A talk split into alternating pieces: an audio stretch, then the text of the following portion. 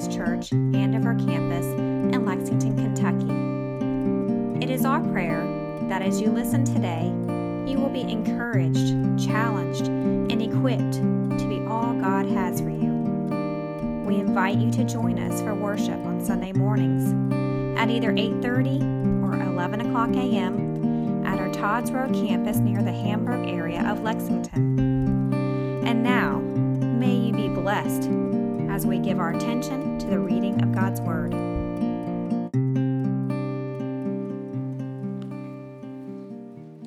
Lord, open our hearts and minds as your word is read and as your word is proclaimed. May we see you more clearly and may we know you more intimately. In Christ's name we pray. Amen. Our scripture reading today comes from the Gospel of Luke, chapter 4. When he came to the village of Nazareth, his boyhood home, he went as usual to the synagogue on the Sabbath and stood up to read the scriptures. The scroll of Isaiah the prophet was handed to him. He unrolled the scroll and found the place where it was written The Spirit of the Lord is upon me, for he has anointed me to bring good news to the poor. He has sent me to proclaim that captives will be released, that the blind will see, the oppressed will be set free, and that the time of the Lord's favor has come. He rolled up the scroll, handed it back to the attendant, and sat down. All the eyes in the synagogue looked at him intently. Then he began to speak to them. The scriptures you've just heard has been fulfilled this very day. When they heard this, the people in the synagogue were furious. Jumping up, they mobbed him and forced him to the edge of the hill on which the town was built. They intended to push him over the cliff, but he passed right through the crowd and went on his way. Friends, this is the word of God for the people of God. You may be seated. I uh, realized something this week. I have been in full time Christian ministry for 16 years now. Good grief. Where'd they go? Um, that doesn't include internships and volunteer positions. And over those 16 years, uh, there were a lot of really good ones. Yes, I said a lot, not all. I was actually run out of one church. Uh, shocker, I know. uh, I think the rationale was something like I didn't fit the personality of the church. The truth is, I said awesome way too much. I preached with my shoes off, which I still do. I was too bold, I was too brash, and I wanted to bring some change to a church that said when they interviewed me, we want change. And then I found out that they didn't really want that. And as a result, I was invited to step down. Now, in those 16 years, I also have had two opportunities to return to my home church in St. Petersburg, Florida. I made it as one of the final two candidates both times, and both times they chose somebody else. Yeah, fun. In Fort Lauderdale, uh, I managed 400 kids in our youth group and shared some incredible times of ministry with my associate until my senior pastor decided that he wanted a business entrepreneur leader for the students instead of a, that's a quote, instead of the barefoot, brash, bold, using the word awesome too much pastor. and so I was let go there. Now, in the last 11 years here in the Commonwealth, I have felt encouragement that has really many times been hard for me to comprehend. I felt love and acceptance that those first year rarely afforded. and in the last three, you all have supported and blessed me beyond words, a blessing that I know I won't see in this way ever again. I've been blessed in other ways. Just this week, I was able to sit with Bishop Davis for breakfast for an hour, just he and I, where he just poured into me nonstop. I was walking on a cloud. But you know what's interesting to me as I think about those moments? Do you know what's easier to remember? It's those years of rejection. I still have nightmares of letting uh, folks down in Alabama. Uh, I, I still see the look of loss uh, on the face of my kids in Fort Lauderdale when we announced I was leaving. I still get news from my home church in St. Pete, and I think, oh, what could have been. Anybody else ever been there? Rejection is a really big deal. Psychologist Dr. Guy Winch says that rejection is the most common emotional wound that we sustain in daily life. The risk that used to be was just limited to our immediate social circles. But anymore, due to social media, 24 hour news outlets, our online life, where we are connected to thousands of people, any of whom might ignore our posts, our chats, our texts, our dating profiles, the opportunities for rejection skyrocket. They've at least multiplied by 10. And that's not each year, that's each day. Rejection causes all kinds of wounds and it in, invites a number of differing kinds of behaviors and reactions. You know that our brains respond chemically and in very tangible ways when we experience rejection. Scientists, and I think it's kind of a sick study, they hooked up some people to MRI machines with all the cords and everything, and then monitored the functioning of brain waves as people experienced rejection. I don't want to sign up for that test. Um, it, rejection retrains our brains and how they operate. Rejection invites a word that I know I've used before, but it's one that I don't think about very often called rumination. You know what rumination is? It's kind of like when a cow chooses cud, just over and over and over. Ruminating, where we constantly chew on some kind of hurt. Uh, and the longer we chew on it, the more or the deeper that rejection gets. We can experience rejection. We start chewing on it, it gets harder and harder, more difficult. It leads to times where we just want to control or manipulate all the interactions that we have in life. Rejection pushes us away from social settings and it locks us up into a, into a cocoon where in that cocoon we just further wound ourselves. We, we, we sink deeper in to even greater rejection. Rejection's a wound that every one of us will face. Sometimes those rejections are easy to dismiss and walk away from. But there are some rejections that, when they occur, they create these deep cracks in our identity. And, and, and when we don't seek healing from them, then what happens is every interaction after that Every rejection after that compounds, deepens the wounds. And each and every time that occurs, those wounds become scabbed over a little bit more. During this Lenten season, we've been talking about all these wounds, these various ones that we carry, uh, that all need healing. And each and every one of the wounds, if not healed early on, at least not brought out up into the light early on, they leave these scars on our mind, on our body, and on our soul. It's these scars that create these behaviors, these patterns that become really difficult to break. We're exploring these wounds not so that I can be sick and twisted, but so that we can, we can see when scar behavior starts to come up, we can do something about it so we can have some kind of understanding as why we're acting in ways that we don't act don't want to but we keep on doing as paul said so let me share with you a couple scars from rejection that i think are really important to be aware of. Behaviors that we might see as they start to, to bubble up in our lives maybe has a root of a wound. The first one is bitterness. Ever met somebody who's bitter? Show of hands. You don't have to have Merriam Webster define bitterness, do you? We just know it. Um, it. Bitterness is it's like a bad taste in your mouth. Bitter people are not folks that are easy to be with, right?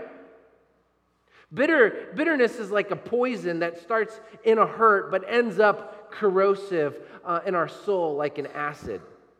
Just kind of eats away at us and it's chronic and it's pervasive. Resentment is the second scar uh, behavior. It's an, it's an indignation at having been treated unfairly. Uh, it's an ongoing hostility and an animosity toward. Resentment is active. Bitterness sits here and it kind of bubbles out every now and then. Resentment becomes ah, toxic and coming out. It's an antagonism that deepens the animosity between parties. Unforgiveness is what happens when bitterness and resentment, as very close allies, take us to that next step. unforgiveness. Author Anne Lamott says that unforgiveness or not forgiving is like drinking rat poison and then waiting for the rat to die. Like you drinking a poison thinking that somebody else is going to be wounded by it. That's what unforgiveness is. All three of these scars, they often get lashed out in, in, a variety of ways, but most commonly in the historic vice called malice or anger. Now, we could spend the entire morning talking about righteous indignation or righteous anger and unholy, but I think we all know what it looks like when unholy anger takes over, don't we? It's one thing to be angry when somebody cuts you off on New Circle Road. It's another thing to be angry when your team loses in the Sweet 16 and shouldn't have because they were your pastor's Final Four champs. Thanks a whole lot. It's another thing to be controlled by our anger, isn't it? Being controlled by it, letting bitterness and resentment and unforgiveness fester in our souls, releases regular doses of anger that's just downright lethal. Think I'm overstepping? Anger that is uncontrolled will kill you. Let me say that again. Anger that is uncontrolled will kill you. Unforgiveness will lead to as many physical breakdowns of your body as consistently ending the day with too much alcohol. Resentment will cause hypertension and stress. Bitterness will increase blood pressure, increase your chances for depression and anxiety. Anger and malice will cause in you heart issues and a weakening of your immune system. This wound, this scar, it will isolate you and if you think you're controlling it, guess again. You're probably not. You're most likely not. I was reading over the scripture passage that, that Chad read for us a little bit ago, and it dawned on me Jesus experienced all kinds of rejection, right? Uh, in this passage, Jesus goes home to his hometown, his home church, and they reject him. And they don't just pass him over for a job, they took him out of the city and they were prepared to push him over a cliff and stone him. That's not normal. Why? He spoke a truth to their hearts that they couldn't accept. They had let some kind of wound fester inside of them. They prided themselves on some kind of ownership, and in that pride, uh, a wound had taken over. But it wasn't the only time that Jesus was rejected. His brothers and sisters rejected him in John chapter 7. Hannah talked about that with, her kid, with the kids. He, he was rejected by his church, his denomination, his religious leaders, his pastors. He was rejected by the government that was put in place to protect the innocent, both Jewish and Roman. He was rejected by his closest friends. One betrayed him, Peter denied him, and the rest all ran. Just took off. And as I, I thought about rejection, it dawned on me. You know, this book right here um, that we carry and we read on every week? Rejection is a huge part of this story. As much as we love the grace and the love and the forgiveness, and we do, right? Almost every one of those stories has rejection in its DNA. Think about it. Adam and Eve rejected God and then were rejected from the garden. Cain's sacrifice was rejected, and he, reject, he rejects God and then kills Abel. Noah was rejected by his neighbors. Abram was rejected by his nephew, and then he rejected Hagar and Ishmael. And in a way that would have caused all kinds of therapy, he rejects Isaac on the mountaintop. Leah was rejected by Jacob, who had been rejected by Esau. Jacob rejects 10 of his sons in favor of Joseph. Joseph was rejected by all of the brothers. Moses was rejected by his own people a bunch of times. Samson by Delilah, Saul rejected by God, and then rejected by Samuel. David was rejected by Saul and Michal, his own wife, several of his trusted generals, and eventually he was rejected by his own son. Most of Israel and Judah's kings rejected God and rejected a prophet who were sent to help them. The prophets, Elijah, Elisha, Jeremiah, Hosea, Jonah, Jeremiah, could go on and on, experienced rejection. We just finished a series not too long ago on Ezra and Nehemiah. How many times were they rejected by their own people? We could go on and on and on. Rejection is as much a part of the story of Scripture and thus part of our story as followers of Jesus as grace and peace is. I guess you could say rejection is normal. Let's settle in for a second. rejection is normal. But rejection that scabs over into wounds of malice and anger with resentment and bitterness and unforgiveness doesn't have to be our way forward. Jesus was rejected by his hometown, and what does he do? He walks on. He doesn't let it define him. He doesn't let rejection own him. He moves on to the next opportunity where he brings life. He continues to offer something else when he could have acted out of his wounds. You see, and it's in Jesus' response that we see a salve that we can apply to our resentment. Ultimately, healing is in God's hands, right? We can and we should pray for healing, but it's God's gift to us. We can and we should put ourselves in positions to receive that healing. And that comes when we apply agents like forgiveness and patience and acceptance or letting go to those spots of woundedness. Let me ask you this you want to deal with your anger? Learn to quickly let go of your hurt. Forgive. Yes, it means you may not get satisfaction Mick Jagger already warned us about that. The ledger may never balance, but if wounds become scars and scabs, no amount of restitution will ever equal your hurt. Tired of being bitter or resentful? Choose instead to uh, still your mind. Walk in forgiveness. It's not an emotion, it's a choice of your will. Did you know that? Forgiveness is not an emotion, it's a choice. Tired of chewing on the same old hurts? Turn your attention to praise. Go for a walk. Leave behind the get them back need that's only poisoning you further. There's a Latin phrase, lex talionis, which is easiest put eye for an eye, tooth for a tooth.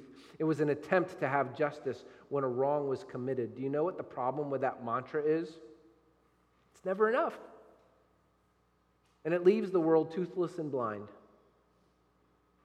Rejection on its own will tear you apart, beloved. It will keep you from this life of freedom that God longs for you. It doesn't mean there shouldn't be consequences for wrong actions, but those judgments are left to others, not to you. As we come to the table this morning, let me remind you of one final thought. Jesus left Nazareth and he would eventually come to Jerusalem where he would face ultimate rejection. An ultimate rejection on behalf of you and me. But it was on the night before that he would share with his friends and thus with us that his rejection would lead to the world being reborn. There's something in you today. God wants to bring life to. There's some rejection that you've experienced that you've might turned into a scab and a wound that hasn't been healed. Will you take up things like forgiveness, letting go, letting God to get them back instead of you? Will you put down the poison that you're trying to give to a rat? Stop drinking it yourself choose to let God bring some healing to those wounds in you. Would you pray with me?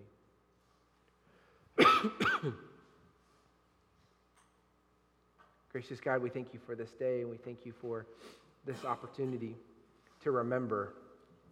To remember what you've done for us, to remember what you faced for us. That you were despised and you were rejected so that we could be healed. Lord, there's a lot of us this morning that are carrying around a lot of uh, wounds, a lot of rejection. We need healing. We're tired of the scabs. We're tired of the, the drawing back more and more. We need your touch.